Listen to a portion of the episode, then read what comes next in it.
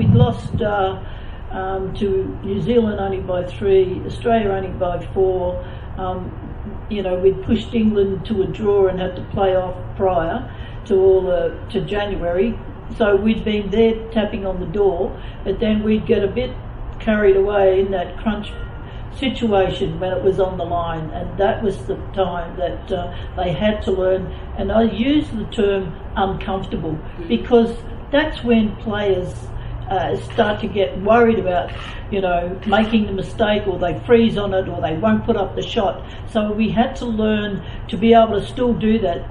You know, you put up 30 odd shots in the game this is only 31. Just put the shot up. Doesn't matter that you're you're sort of on a, a even even pegging. You still have to go through that and enjoy it when you go through it. Don't back off, and that's what they were doing. They were backing off because they didn't want to make the mistake. But that tightens you up.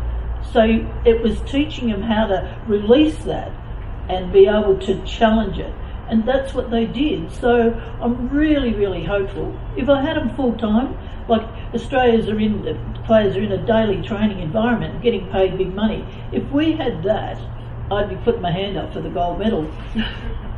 Seriously, it'd be that good to be able to have the players in that situation all the time.